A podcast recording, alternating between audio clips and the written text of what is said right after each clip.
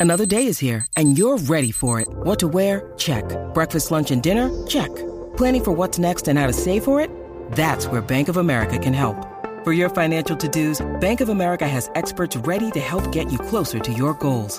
Get started at one of our local financial centers or 24-7 in our mobile banking app. Find a location near you at bankofamerica.com slash talk to us. What would you like the power to do? Mobile banking requires downloading the app and is only available for select devices. Message and data rates may apply. Bank of America and a member FDIC. When you need mealtime inspiration, it's worth shopping Kroger, where you'll find over 30,000 mouthwatering choices that excite your inner foodie. And no matter what tasty choice you make, you'll enjoy our everyday low prices, plus extra ways to save, like digital coupons worth over $600 each week. You can also save up to $1 off per gallon at the pump with fuel points. More savings and more inspiring flavors make shopping Kroger worth it every time. Kroger, fresh for everyone. Fuel restrictions apply.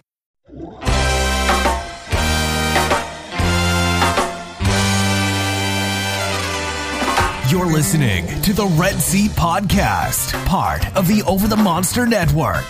Red Sox fans have longed to hear it. The Boston Red Sox are world champions. Hosted by Jake Devereaux.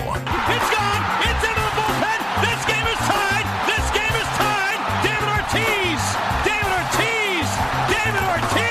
And featuring Keaton DeRocher. It's a grand slam. I'm telling you, it's time to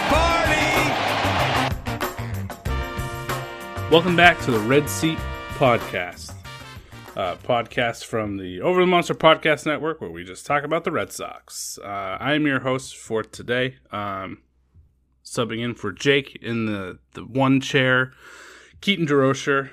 Uh, normally, I am the two chair here on this podcast, but Jake is on solo parenting duties uh, and couldn't get in for our uh, normal podcast this week. So, subbing in for uh, myself is Shelly, who you've heard on this podcast before, Shelly Verstrate.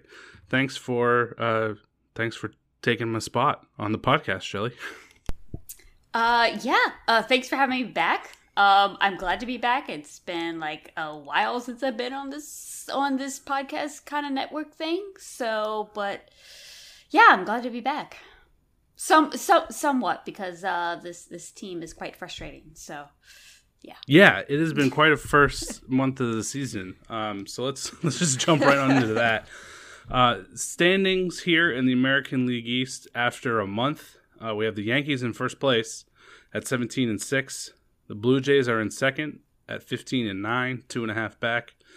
The Rays are four back at 13 and 10. The Red Sox are eight back at 9 and 14, only one game ahead of the Orioles at 8 and 15. Not exactly where we thought they would be here a month into the season. Um, just, you know, fighting it out with the Orioles in the basement. Um, what has been your reaction here to the first month of the season so far? Oh my goodness, it's been it's been absolutely rough. Um, I mean, just watching this team and just seeing just how they can't hit, it is just extremely frustrating. Like, I I know that this team is so great offensively, but just they can't even buy a hit, even off the Orioles, just anyone. It is it's been extremely uh, frustrating to watch because I know this team is better than this. Yeah, frustrating really is the perfect word because, like, right out of the gate, the bullpen was nails, which wasn't really exactly what we were kind of expecting. The rotation had its issues, but it was basically just Verdugo and the bullpen for like two weeks. And then it completely shifted. Now the starters have been killing it. Bullpen has been really inconsistent, and now it's just been the Verdugo or the Bogaerts show. And we just can't string hits together to score multiple runs. I mean, not forget about like multiple runs in an inning and get a rally going. You can't score multiple runs in a game. And this offense is, we know they're going to figure it out. It's too good for them not to figure it out, uh, including the addition of Trevor Story. It's just kind of like a, it's unbelievable that it hasn't happened to this point. And now they have guys who are doing really well. It's not just one hitter. Um, JD's put together a decent line. Devers has a decent line. The power is throughout the entire lineup is just nowhere to be found, which is also weird. uh, and maybe that's uh, can be attributed to the ball. Um, the power is down league wide, so it's not just a Red Sox specific thing. It just seems like it's hitting them harder than it is other teams. So that part is frustrating. And it's just kind of like all of that combined it's just been a really, really frustrating first month of the season, but you know they're going to turn it around and go on a run and make things more interesting. It's just kind of like that coupled with the way they were losing games, just devastating walk offs in games that you know they should win. Sawamura throwing the ball into left field uh, to give the Orioles a walk off. And then it's just kind of like, sure, yeah, no, that seemed fitting. That seemed like a really fitting way to end that game. That made sense. And it was just all of that was just frustrating. Yeah, yeah, I totally agree. It's like I, I, I really liked the team coming into the season. I, I mean, I didn't necessarily think that we were going to, you know, win the division or, or, or anything like that. But I thought that we would be playing better, and just seeing how we just basically fall on our face every single game for it's either the hitting or the starter or the reliever. We just always just fall on our face late in the game or something like that. That's what makes it so frustrating. I still believe in this team. I think that we could definitely figure it out. But it's been a very, very rough month. Yeah, um, something that has gone um, significantly underrated now that um, I realized I'm trying to um, pull it up on the fly. Uh, but the uh, the Red Sox defense uh, is actually among, or at least was very recently among the best in the league in fielding percentage. Um, and they, yeah, they are top ten in uh, errors per game and fielding percentage.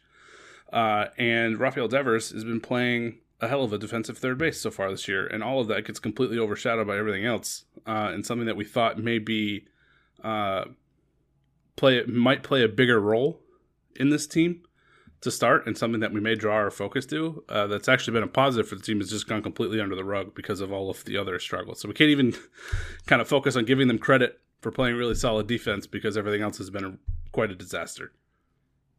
Uh, yeah, yeah. I uh, I just now pulled up the numbers too because I'm like, oh, are we actually really good in defense? And yeah, you're totally right. Yeah. Um, and, and that's and that's the thing. Like we are always looking at like we can't score anything. We can't do anything. We can't even look at you know the bright sides of this team. So. I, I do think that that will start to, to shine a light, like maybe some beat writers get start, starting to talk about it maybe bring in some good vibes into this team because I'm really thinking that this team is also feeling like like we are where they just feel just so defeated because they just got you know beat by a you know the ghost runner on second in extra innings or someone made like a really bad error late in the game and it just like totally just screwed everything.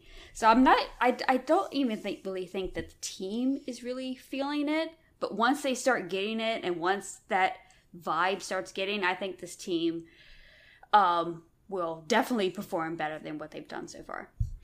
Yeah, and they are tied for fifth in defensive run saves in all of the entire major leagues, along with not committing errors and uh, fielding percentage. They, this team is defense is surprisingly a strength, but you you really wouldn't notice it unless you go looking for it. Exactly. so everything else is is played out.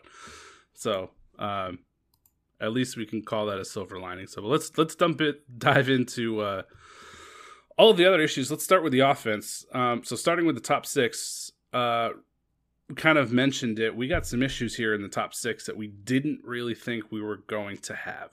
Um, Devers and Bogaerts, their lines on the season look pretty darn solid. JD Martinez too, although he has uh, already missed some time with some injury.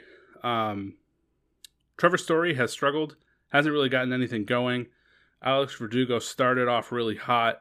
Uh, his overall line now not looking great 238, 278, 375. Um, was curious about those two, so I did a little bit of digging. Um, Verdugo really just looks like he's run into a whole bunch of bad luck for the first month, so that gives me some hope that that'll turn around. Uh, his BABIP is about 80 points lower than his career average mark, and his expected stats Uh, his expected average over the first month is 308. Expected slugging is 594, uh, which is top 91% on StatCast. So he is hammering the crap out of the ball. Um, he's just having a whole bunch of bad luck, which makes me feel like that can turn around pretty easily. And then if you have a solid four at the top of the lineup that can put things together, then maybe that starts to turn things around. I was curious then if that was the same with Trevor's Story. It unfortunately is not. Uh, his expected stats say that he is as bad as he has been playing. What's the deal with Trevor's Story? Um, honestly, I don't know. Like, I mean, there was like this this thing in at least in fantasy baseball that I kind of like really uh try to avoid um players who sign like big long-term contracts, like their first big time like contract. I just avoid them in their first first year of that contract. Um they just I I think it could be that oh I just signed like this big contract I really need to to to show off that I am totally worth this and then they start to like really really press the plate and just do like really just eh, not their kind of they just don't perform as well as they did you know uh, prior to that. So I, I think that that might be some of what's going on. And also put into the fact that this team is underperforming so maybe trevor is just like uh, just really just in his own head. Um, i'm hoping that he gets out of that but i think it might be a not a typical Trevor Story uh, season for this first year in boston I think there's a lot of that because there's something to that with Devers' line. He only has a two percent walk rate so far, um, and he's just he's swinging the bat a lot. I mean, he's essentially he's hitting two ninety nine, so he's almost three hundred marks. So it's it's not necessarily been a negative because he's been making contact, but a two percent walk rate for Devers is really uncharacteristic, and you can kind of see at the plate he's been pressing, and he's certainly not the only one. So I think there is a lot to that, and the, the kind of like the longer the struggles go on, the more pressure mounts, and the more you feel that. And I think there's some of that going on with Trevor Story too. Uh, I think I'm in agreement there, and plus this the pressure of being in, in a new uh, a new ballpark. Like his strikeout rate is up about um, like five six percent where it's been previously over the past like four years. Um, strikeouts haven't really been his thing, but they have been this year. Um, but it hasn't come at like the detriment to his walk rate or anything. So it's kind of like the similar. He's just swinging more, trying to press for results instead of just letting him come, uh, yep. and that's translated into a few more strikeouts. And he's not the only, and you know Devers and Story not the only ones in this lineup having that happen. And it's just the the more uh, that that happens, the more the pressure builds, kind of. Um, the more it snowballs. But the more that some of these guys start to break out of these funks, then I think the more that that starts to spread to the rest of the lineup, and these guys start to straighten themselves out, and then all of a sudden, this team's on a 13 game win streak, and we're feeling a lot better about ourselves. Yeah, yeah, I totally agree. Um, I think once a couple of guys, maybe some, you know, good luck hits fall in, and they start to feel like a little bit less pressure and stuff like that, it will, you know, just go throughout the rest of the team and we'll feel better, you know, in about, you know, maybe half a month, month. Once it starts to get warm in Boston, we'll start to definitely feel better about this offense. Yeah, uh, moving on to something that um, we talked about on our season preview pod, which I expected to be an issue, um, has been an issue, and that's the bottom three of this order. This has been an absolute rally killer uh, and maybe this has kind of helped make these struggles feel a little bit more um, elevated here. But the bottom three of this order, uh, whoever they have had in there, whatever kind of rally that's been happening since uh, once the lineup has reached these three has just immediately been killed, or um, you know nothing has started from the bottom of the order here. Um, JBJ, Dalbec, Plawecki, Vasquez, whoever they have uh, in the that bottom three and the kind of the rotating cast of characters that they've called up, um, which we'll get to the bench here in a bit. Um, everybody is hitting under 200. Um, everybody is, most of them are striking out at more than a 30% rate. What is going on here at, at the bottom of this lineup? And is there anything they can do to kind of shake it up? Um, I guess kind of we'll, we'll head into one of our other topics here, but the, they had tried to shake it up a bit with these this rotating cast of call ups. They had Jalen Davis here. They got Franchy Cordero back up. They've DFA'd Travis Shaw, so they've at least removed him from the rotation. Um, Christian Arroyo is another guy that they've had at the bottom of the order in that rotation and the bench. Um, is that the only solution that they have? Is just kind of this rotating cast of call ups until someone sticks? Um, what, if anything, can they turn to to fix this bottom three? yeah. Um. Honestly, um, unless they call up, you know, either uh I mean, I really want them to call up Duran.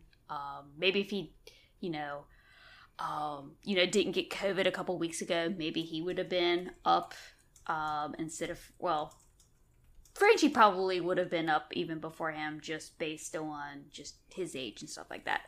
Um, but I'm really hoping that, you know, Duran comes up at some point to take uh, JBJ's uh, spot. I mean, I love JBJ. I will always love JBJ. I just don't like him on this team currently uh, because he can't hit. And it, it, really makes me sad to see him struggling like this, um, just as a fan of his. But I really would love for them to call up Duran. Um, he is hitting extremely well um, in, in AAA. Um, and I, I think that he can hold his own um, in right field. Uh, when it comes to first base, I'm still. Um, I, I don't know what they do. Um, I don't think that uh, Bobby Dalbec is necessarily this bad. I just don't think that he was is he was as good as he was in like the last two months of last year. Um, so I think that they're just gonna have to kind of deal with that for the time being because I, I honestly I don't think that Casas is necessarily ready either because he um, hasn't been his top self in AAA. Um, he is uh, striking out like a little bit more than what you typically have seen from him. So I do think that he needs a little bit more time in AAA. And then when it comes to catcher, uh, we're just basically stuck with that. So uh, get used to really bad hitting from them. yeah, I, I think that's kind of yeah, basically the par for the course there. Duran, his line right now in uh, AAA is 360, 458, 560. Also has seven steals, only been caught once. That would be a huge jolt uh, to that bottom three. I would really love to see that too because I I'm with you. I would much rather see JBJ in a bench role not in the lineup every day. I'd rather give Duran the at bats every day and give him a chance um, to let his potential shine. And obviously, he is seems like he is uh, handling AAA just fine. Yeah. So I'd, I'd like to see him back uh, and getting more more at bats over JBJ. Use him in a bench role as the like late inning reliever, just kind of or late inning um, defensive replacement um, when you need to. I think Duran can handle right field just fine. Completely with you there. Um, mostly with you on, on Casas. I don't think he's he's quite there yet, um, but I don't think he's that far off. And I think, um, you know, I, I don't know without like making a trade for someone that I don't know if there's there's nobody like they can pull off the street who I think is gonna like is gonna be a savior for the bottom three you're probably better off just trying to f- let Bobby work through it if he can until Casas then is ready in maybe a month or so. Um, so it doesn't seem like the solution is there. So Duran kind of feels like the only move, or yeah. the only move left. Uh, yeah, yeah, I, I, I, I definitely agree with there, there, and it really stinks because that, that, that bottom half um, that bottom three is just going to be just really difficult throughout the entire season. If a month from now the team is in a similar situation where they haven't really gained ground, maybe they haven't lost ground, does that put pressure on moving a Triston Casas timeline ETA up? Or and do you think that it should? Um, honestly, I think that it should. Uh, because if we're still kind of in this situation with the bottom half, um, the team is still kind of sort of in it, but maybe we just need a little jolt. Why not? Like, why not? Like, you're not going to get anything from that. So let's just go ahead and just bring up Casas. Let him just see uh, major league pitching for the first time, and let's just go for development of him going forward. That's what I would do. I'm with you. Yeah. Um, any other notes on the bench there? Um, what do we think of Franchy's return? Hasn't been hot. He hasn't struck out yet. Yeah. I mean, he was hitting Prig pretty well in AAA, and uh, there was like, um, like a report from him that he was like really trying to improve himself in AAA. Like he wasn't like down on the dumps that he was demoted and all this stuff. So I really like to hear that that he was really just trying to improve himself. So I hope that he does well. I'm not expecting him to do well, um, but just seeing that he was positive with the assignment to AAA, um, you know, it, it it was like okay, he's he's not feeling bad about himself. Yeah. Yeah, I think um, given the state of the rest of the lineup, um, you know, why not? Yeah. Like I said, he was doing well at, at AAA. Worth a chance. Why not? See how it goes. Yep. All right. Uh, moving on to the rotation. Um, surprisingly, a lot of positives here. Uh, Nathan Eovaldi is killing it, being his ace self. Um, Michael Wacha has been pretty much keeping pace with Eovaldi. Um, and Tanner Houck and Garrett Whitlock, both in their uh, starting roles, have also produced quite well. Um, what has your reaction been to the way that the, the rotation has started the first month of the season? Um, I'm surprised by two pitchers. Um, I'm surprised by Wacha and I'm surprised by Pivetta, but for totally different reasons. Um, I did I well, I didn't think that Pivetta would be putting up like a Wacha line. I didn't think that Wacha would be putting up what he's doing currently.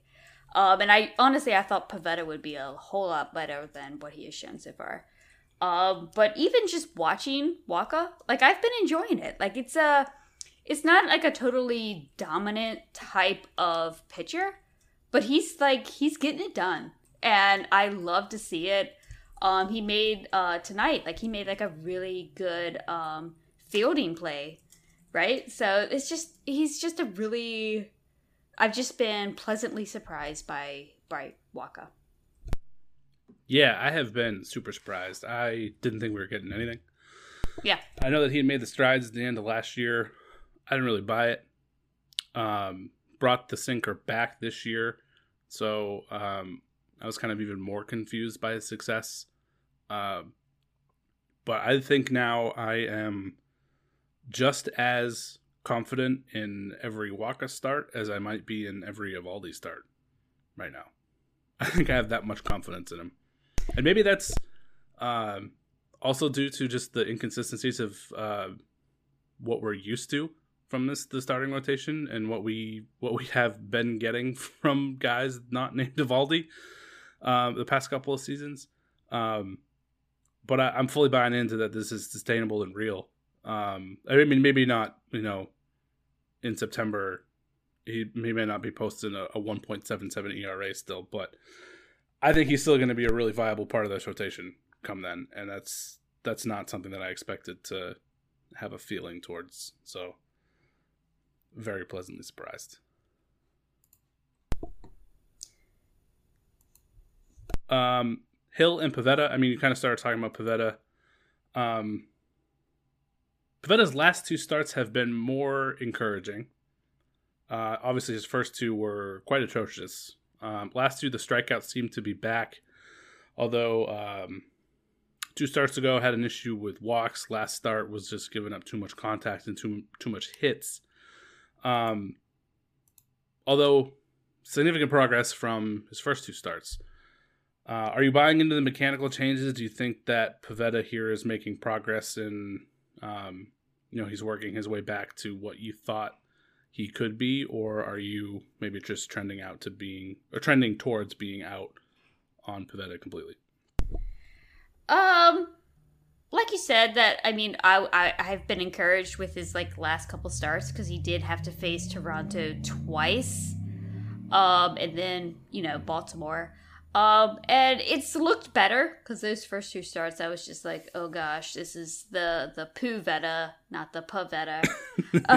um, um, so it it has looked better, but I don't I don't know. I'm just I'm I don't know. If if he was our like fifth starter, I would be totally okay with it. But I don't even know if he's our fifth starter. You know, with like Rich Hill and the whole who knows with the Houck and Whitlock situation because that is still in flux. So if Pivetta was just our number five, I would be okay with it. But yeah, I, I, I just don't know where he quite fits in with our starting five. Yeah, I think I'm with you. Um, because I think uh, you know when we started the season, he was your number two starter, and I think he's still basically kind of in that role, even though Walk is performing uh, more towards it. Um, he's still kind of expected to to be that guy uh, and heavy that that kind of role. Um, obviously not performing to it, but still needing to perform better than what he's been. So, um, but you did kind of start to lead into the next point there. Between Houck and Whitlock, uh, how does that need to play out? uh, and who who should stay in the rotation, um, one or both. this is I I struggle with this like every single time that I see them pitch.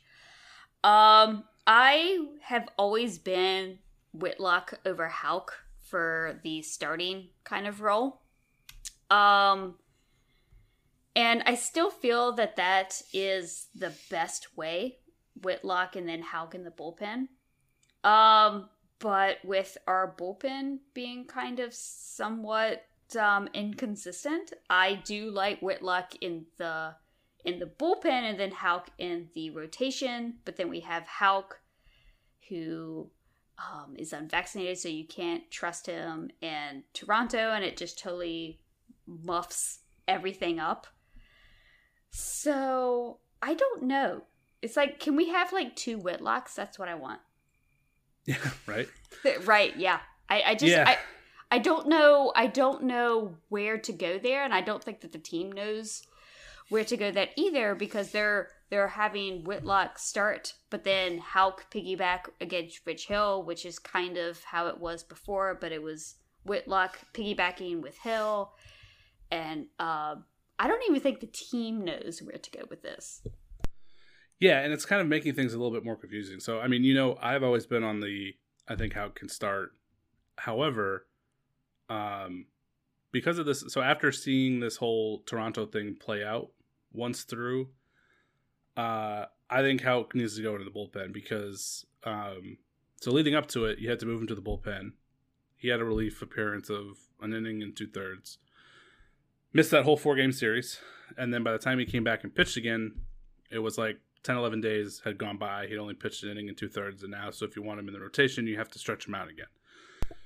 So you're yep. gonna have to do that every single time you go to Toronto. You're gonna have to move him to the bullpen and then restretch him out multiple times within a season. That just doesn't make any kind of sense at all. So if that's you, and then you would basically then have to like keep Whitlock consistently stretched out, so you then probably aren't using him in high leverage situations, which is where you would want to use him if he was in the bullpen. So it's going to be a giant pain in the ass. I don't think you're really going to want to need to de- to deal with it all that often. So just Whitlock has shown that he can handle the position just fine, like we all kind of thought he would as a starter. Leave him there.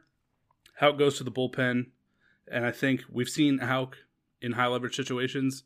I think you just continue to use him there. Um, if you, for whatever reason, if you need to use him to piggyback for long outings, like a two plus inning outing, he still has the ability to do that. But I think, um, you know, you should start using how how they were using Whitlock last year, uh, and leave Whitlock in the rotation because it's. I think if you're constantly trying to do, like figuring out who needs to be stretched out and who needs to be left off a roster, and then re-stretched out that's that's just messing up your entire bullpen, messing up your plans. I don't think you just really need to do it. Whitlock should just remain the starter. How can the bullpen? Then that's one less thing to think about, and then everybody kind of understands their roles, and then you can kind of go from there. Otherwise, it just adds to confusion for everybody.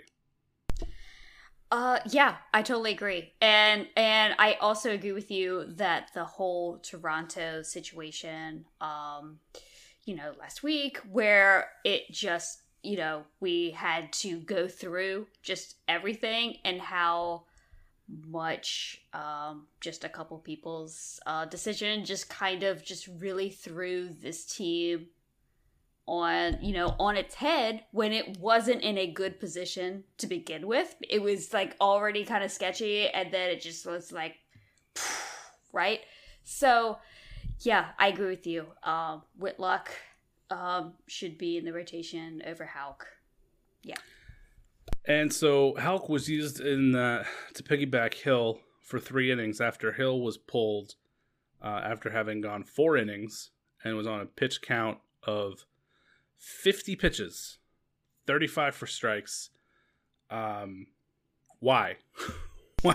Had allowed one hit, no walks to that point in his start. Why was he pulled at that point?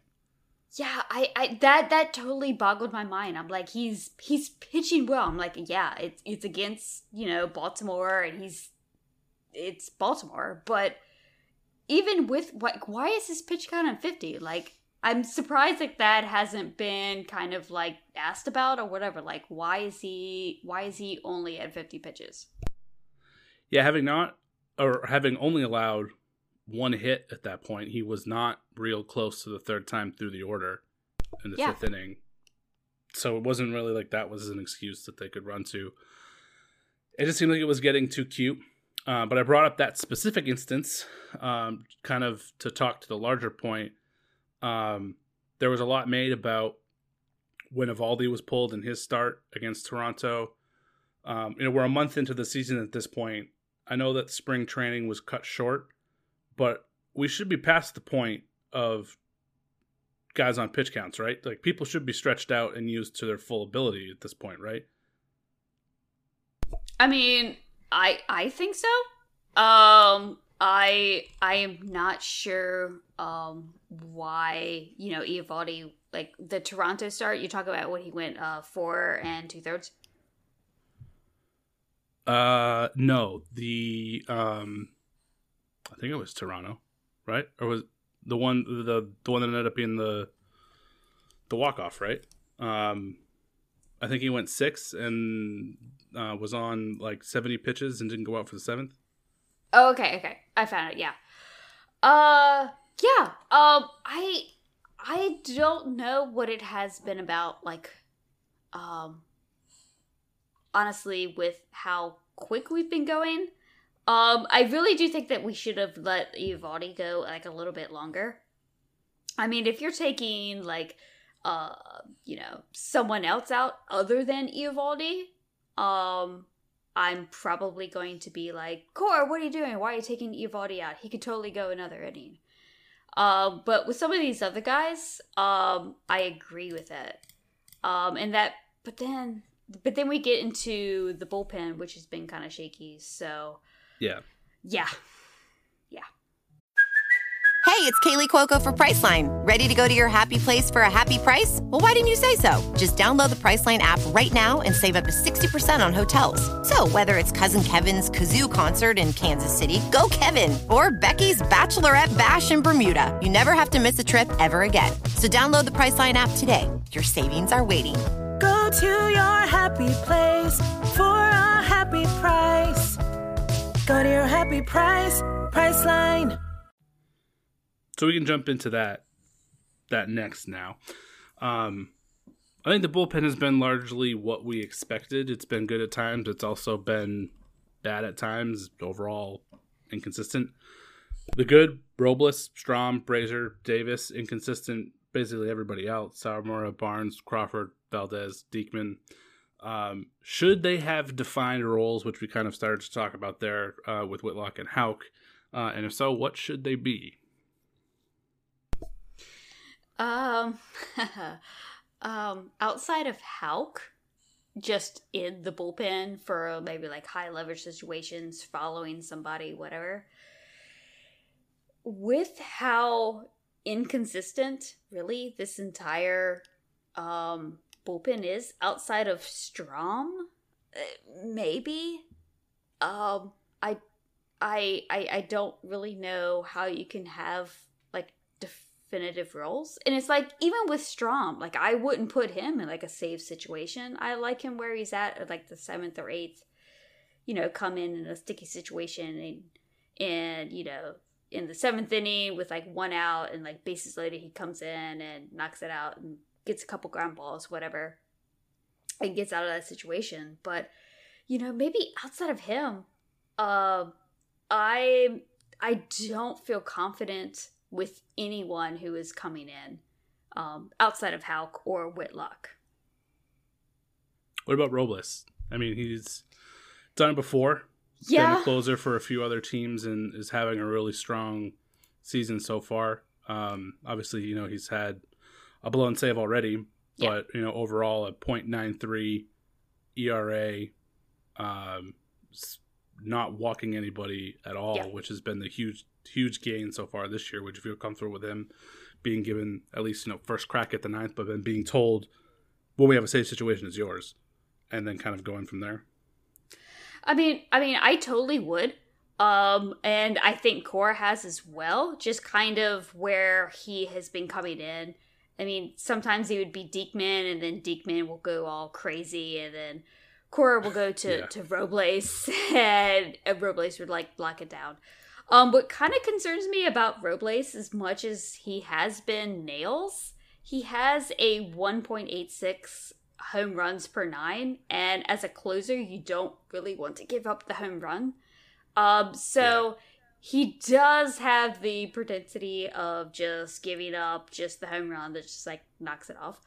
Uh, but out of those guys, I guess definitely, I, I, I do think that it would be for me Robles over someone like Diekman or or Strahm or someone else in like that lock like or even Barnes who is just I I watching Barnes right now is quite it's quite difficult to watch. Um yeah, yeah. I'm good. Yeah, I'm just like, oh jeez, it's so bad. Uh but yeah, I, I think that I guess I would lean towards Robles to be like the lockdown quote unquote closer. Um, even though he gives me heartburn. Yeah, so I guess that would, um, I guess he's pretty much other than the the Whitlock, Houck thing. Um, the larger question there then is, do you think that they should have the defined roles, or it's just kind of it should be the matchup based um, way that they've been going about it? Because so I think that I'm of the mind that they, if you give them a more defined roles, then that kind of allows them to stay in that mindset and perform better the entire bullpen, which I think we saw um, last year when we didn't really know what was going on uh, with the closer role after Barnes imploded. We didn't know what was going on, and then they kind of gave it to Whitlock, and everything fell into line after that. That's not the first time we've seen it with this Red Sox team, but when they try and do a closer by committee thing, it always fails every single time. And I just feel like that's what's been happening now. Of course, the other situation is haven't had all that many save situations, so uh, we haven't really had to worry about it. Um, but do you think there's something to that, or do you think it's it's more just matchup based, and they have the guys now to do that with a guy like Diekman who can be that power lefty strikeout guy that they haven't had before. So, uh, I don't know. Maybe I'm probably going to go with both here. Um, I don't necessarily think that we have like a lockdown guy, but I don't think that we have the guys to do the whole matchup thing.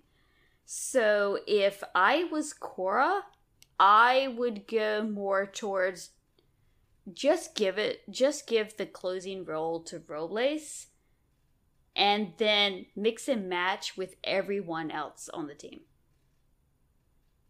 Okay. I dig it.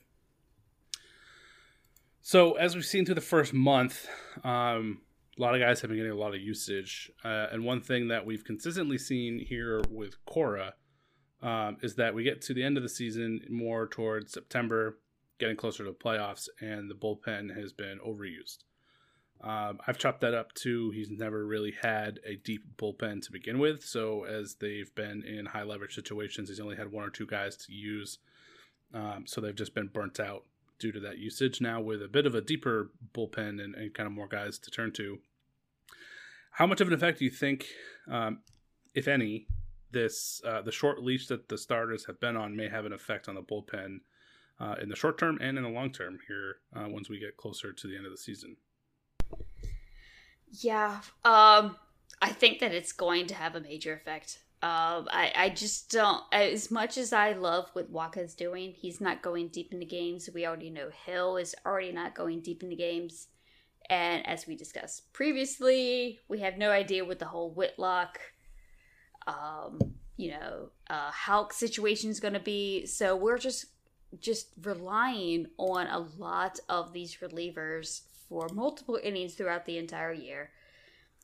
Um, and I think that if we do make it to the postseason, or, or you know, we will make it to September. So when we get to September, we're like we're going to be just gassed out. Like all of those relievers are just going to be totally gassed out. And I I don't necessarily think that's a that is on Cora. I just think that is just the relievers that we currently have on this on this team that they they're just they're just really not that great. Um, and I I think Cora is just like I'm just gonna go with this guy. Hopefully he has it. Fingers crossed, eyes crossed, toes crossed. Hopefully everything works out. That's how I think that he's going. Yeah, I think the I understand the third time through the order and all of the data there is for that. But starters have got to be able to get through the fifth inning, and that's barely happening now. And that, I think that's going to come back to bite him because when you're consistently asking everybody to go an extra inning out of the bullpen for two, three months, that like you got to have quite a rotation of guys to get through an entire season, and I just don't think they have it. Even with this, the extra. I mean, you know, by my by my like trustometer, there's basically like two extra guys in the bullpen. I think that Cora has this year compared to previous years, and I don't think it's enough to get through it because that's, I mean, an extra inning every game over the course of a season is like three or four relievers worth of a season. So that I just they got to either get the the starters going longer, or they got to basically get two Houcks in there to bridge those like long relief innings. And then at that point, like why why are you taking up bullpen slots with those guys? Yeah, yeah. I I I just don't know how we put it together with the current bullpen. Um, because I like I said, like I don't really trust anybody. Um, so yeah, it's gonna be it's gonna be rough. Um, in the you know the back halves of the of the of the games um going forward yeah. So that was our uh, very upbeat, happy analysis of the first month. Let's dive into some listener questions uh, here to, to finish it off. First, from Bunny Colvin uh, Do Jeter Downs and Jarren Duran have a future in Boston? Um, I think one of them does. Uh, maybe not the other. Um, I I do think that uh, Jarren Duran does have a future in Boston. I, I think it will be this year. Um, with Jeter Downs, um, I, I, I don't know if he actually does. He he will probably make his like major league debut with Boston. Um, just the amount of strikeouts that he has put up for the last year and a month, um, is very concerning. Um, it's not getting better, so, um, I'm not really confident with Jeter Downs. Yeah, I agree. Duran, I think for sure. Downs. They just have a bunch of those like utility utility middle infield guys. I mean, obviously with Story and Bogaerts, like Yeah. it doesn't seem like it would be an everyday role, if that. And then they love themselves some Christian Arroyo, so we'd have to unseat that. and so I just I don't know if that's gonna happen. Yeah. Yeah. Cody Hudman says it looks like Cora has completely lost faith in Sawamura, putting in guys just up from the minors uh, in game deciding spots over him. What's your take on this situation? Thanks. Uh, well, most Um, recently he was put in a tie game in extra innings, so Yeah. um, I don't know if he's completely lost faith. Yeah. Um I I mean I haven't really been too high on Sawamura for, you know, about half a season or so. Um so I can see why Cora is just kind of like uh we'll kind of use him here and there. But when was like the last time that you felt like really good about him coming in? Um. Well, I, I don't know if I've ever really felt bad about him coming in. Okay. That's you know that's the, that's the weird thing is like like his line for the season last year was not bad. I mean the walks were a little high, mhm. but like a 10k per 9, a 3.06 ERA, he got a lot of usage. He didn't have a bad season. Mhm. He had some blow ups in some tough spots, so like it made it seem worse. And I feel like that's happening again. Um, for whatever reason, he can't strike anybody out this year, which is weird. but um, his walks are down like almost two full walks per nine uh, compared to 2021, and he has a 2.45 ERA. So it's like, and even the game, uh, the Orioles, the walk off was an unearned run, so that he didn't even Yeah. get burned on that because it was an error and it was a ghost runner. So it's like a doubly unearned. so, um, that was just kind of like a blow up in a tough spot. I don't, I haven't really felt bad. I mean, I think the strikeout thing is weird, and if he continues not striking people out, then I'll continue to not feel great about it. But Mhm. um, I generally feel fine when he's coming in to get outs. he generally gets them.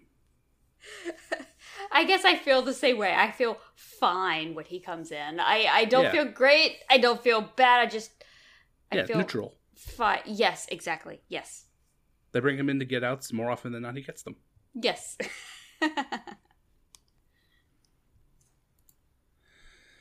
Uh, th- uh, I don't know if I can pronounce that one. Um, at Patio D, we'll go with that. Uh, it seems like Chaim is deeply committed to building up the minor league system. The question is, could he have added more depth to the team, especially in the bullpen and the outfield, without breaking the bank or depleting the minors? Short answer: yes. yeah, you could have signed um uh what, Suzuki, who Yeah. signed with the Cubs? Yeah, that that would have been um Super would've been- great. it, yeah, that would have been awesome. Um, and yeah, you definitely could have definitely full, you know, filled in with the bullpen. I mean, yes, he could have he could have done more. Like I totally agree, he could have done more. Um, I what minor league depth was he building? I'm trying to think. Um, Outside of like Renfroe for there was there was two Uh, prospects there. yeah, right? David Hamilton, and yeah, okay. Uh, I'd still rather have Renfroe, but you know that's just me. Or It- I don't know if it's just me. It's not just you, honey. It's not. okay, thank you. it's not just you. Uh, yeah, he, I mean, he was. Uh, Renfroe was look, looking pretty bad until like this last week, where he hit like three or four home runs, and then we have JBJ. So yes, I would rather have Renfroe. Um. So yeah, I I, I do think that you know Chaim Bloom really just.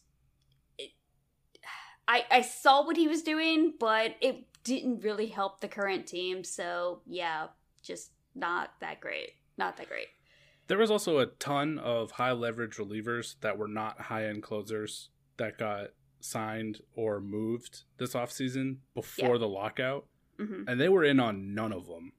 Yeah. Like Kendall Graveman for $8 million is a steal. Yes. Um, that's barely more money than you're paying Matt Barnes right now for significantly more production. Um, there's also who was the other? There's another one that the White Sox. Um, someone else.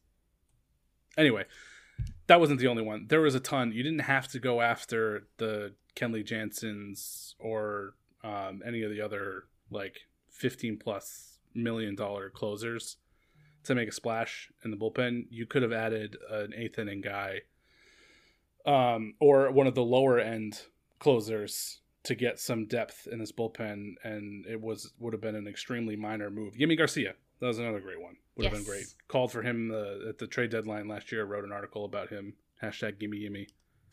Um, he moved in this offseason too. He would have been another great one. So there's a ton of options for the bullpen that they could have done, and instead they went with Diekman and Strahm, who have been largely what we thought they would be. Strahm, we figured, would not walk anybody and be really consistent, and Diekman, we thought, would strike out a lot of people and be really inconsistent, and that's exactly what they've been, which was just more of the same of the people that they already had. So it was just running back the same bullpen that we had last year, just different names. Yeah, and it So, it, yeah. it really makes me um just their you know the the the whole team's just inactive period like prior to the lockout. Like I really think that Bloom was like told not to do anything. It- it- that is what I'm thinking because you heard no rumors, nothing. It was like crickets from the Red Sox with everything that was going on prior to the lockout. So I'm wondering if he was quote unquote like told, yeah, don't do anything. We don't know where our money situation is going to be. Don't sign anybody. Maybe well, the Renfroe that happened before, right? Oh, that is true. Yeah. But that was shedding, right? Because that sa- mm, that yeah, that was that saving saved money. them like five million dollars, Something like that. Yeah. or maybe it was only two. It was twelve to ten.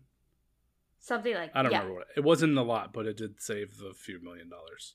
Yes. Yeah, but then yeah, we heard more rumors uh, during the lockout, and almost thought it was a certainty that Suzuki would be in the outfield. Um, and then the lockout ended, and that didn't happen. Yeah. so that was a bummer. Yeah. Those rumors were definitely a def a, a fun time because I was like totally penciling him into the to the outfield. I'm like, oh, so that's excited. Yeah. that is why we moved Renfroe. Yeah, no, that is not why we moved. Yeah, I felt way better about that. Like when, I remember we did the podcast when the trade happened, and I was really annoyed about it. And then I was like, I mean, if we had, if we had Suzuki, I feel way better about that. Yep. Yep. Not so much. Uh, House of Kuzu says, "Isn't it time to give the young guys their opportunity? Duran in place of Bradley, Casas in place of Dalbec. What's the worst thing that can happen? They don't hit. It's the same thing Dalbec and JBJ are doing, and at least the young guys would be getting experience and reps. So we kind of hit on that. So yeah, I think we agree with JBJ and Duran. Uh, Casas not quite, but very soon. Yep. Exactly. And then another one. Uh, I don't want him to go because he's my favorite player and how painful it's going to be. But when Bogaerts is playing second base for the Blue Jays next season, oh Jesus, what? Uh, no, What? no. I I I don't want to think of Bogey playing anywhere else. Um, I I I know that there is a huge possibility that he will be. I just don't want to think about it because um I would probably just log off of everything for about a week and a half, two weeks, and come back and yeah, because I'll need to grieve. Yeah, I don't. If that happens, and it's gonna be like the waiting is the hardest part, right? And I completely respect the the players for like, I'm not trying to have this conversation in season. So I totally get the it didn't happen before the season, so now we have to wait for it to happen in the off season. Mhm. And when you're in your contract year, it makes it that much more scarier that some things are going to happen. But um, I don't think I can handle just the back to back of Mookie and Bogaerts. And I know it's not necessarily back to back, but it's still too close. Yeah. And then the potential of like then immediately Devers. Because I feel like if Bogaerts doesn't happen, they either need to go all in on Devers immediately, but if they let that like dangle, then it's just not going to happen. Yeah. And if all three of those guys go within just a few years of each other, I'm just, I don't think I can handle that. Um yeah, I I definitely could could not could not handle that. Um I I mean I totally understand, you know, Xander not wanting to discuss anything this off season, whatever. Uh, but they have to they have to lock him in. Um, if they don't lock him in, they're not locking in Devers because Devers and Bogey are like they're they're really really really good friends. And if you don't, if as a team, if you don't commit to Bogey, right, like basically your star, the hit of your franchise, after you traded away, um, shoot, Betts? Yeah. after you traded away Betts? Like they're and if if you know if devers sees that the the the team is not even committed to bogey at that point why on earth like what why what what's uh, no he's just gonna go somewhere Yeah. else and we're just gonna lose all three and it's um it will be very difficult very difficult for me Yeah. Devers basically just watched every face of the franchise that he had played with leave and he'd be like, so wait, what's going to be different about me? yeah yeah like, they- they'd really have to like really commit to him. And it just doesn't seem like that's what they want to do to anybody. yeah So, so we'll see. Yeah. Uh, Brother Bob says Benintendi has an incredible batting average in Kansas City after working out with Mookie and Holt in Nashville in the offseason. Why didn't the Red Sox fix his issues when he was here?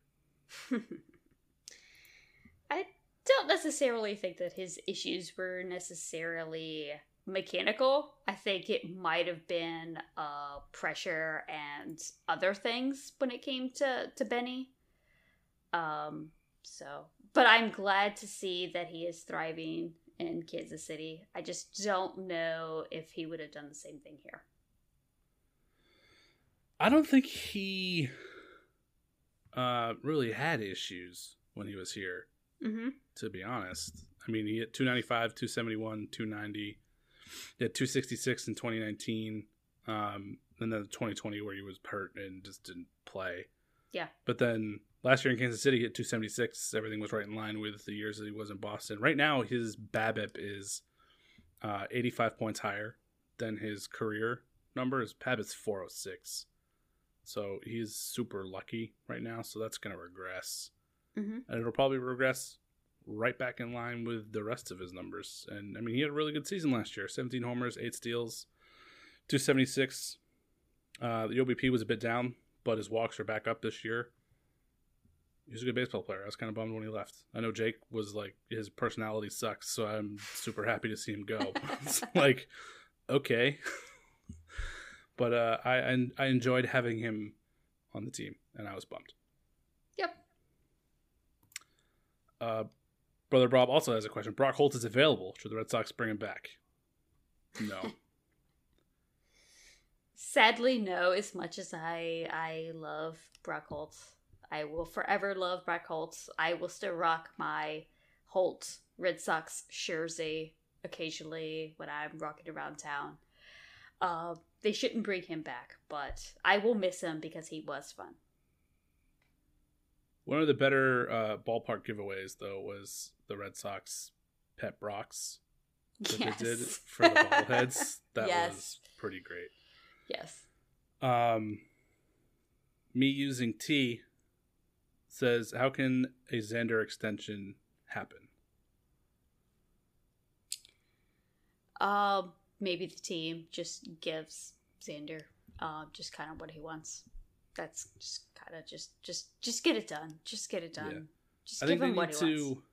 Yeah, they need to give him the dollar value that he's asking for because it's probably fair, or something close to the dollar value he's asking for. But then they need to tell him that it comes at the uh, the cost of moving to second, and they need to flip him in Story Yes. and say we would love you to stay and we will pay you to stay, but it's at second base. Yes. Yeah. And I feel good about that. And we'll see. That was it. Awesome. Shelly, thanks for filling in. It's great Yes. to talk Sox with you. Hopefully, we'll have you on uh, after that uh, 13 game win streak I predicted, and then we can have a nice happy powwow. Talk about how awesome that's been and uh, how much they've gained in the standings and how everything is right with the world again, and have a bit bit of a, a cheerier conversation next time. yes, instead of like all this dread and uh angry angry clouds and lightning and all this stuff. So yes, uh but Yeah. thanks for having me on, even though it was kind of depressing. Um thanks for having me on. It was just great to talk about the team. Yeah. Uh, you can find both of us at the Over the Monster website where we have done uh, roundtables and stuff. Have you done anything besides the roundtables? Um, not really on the on um the Over the Monster site, but I have contributed to the roundtables. Same. I've just been doing the roundtables. You can also find both of us on Twitter. You can find Shelly at ShellyV underscore 643. You can find me at The Spoken Keats. Thanks for listening and join us next week.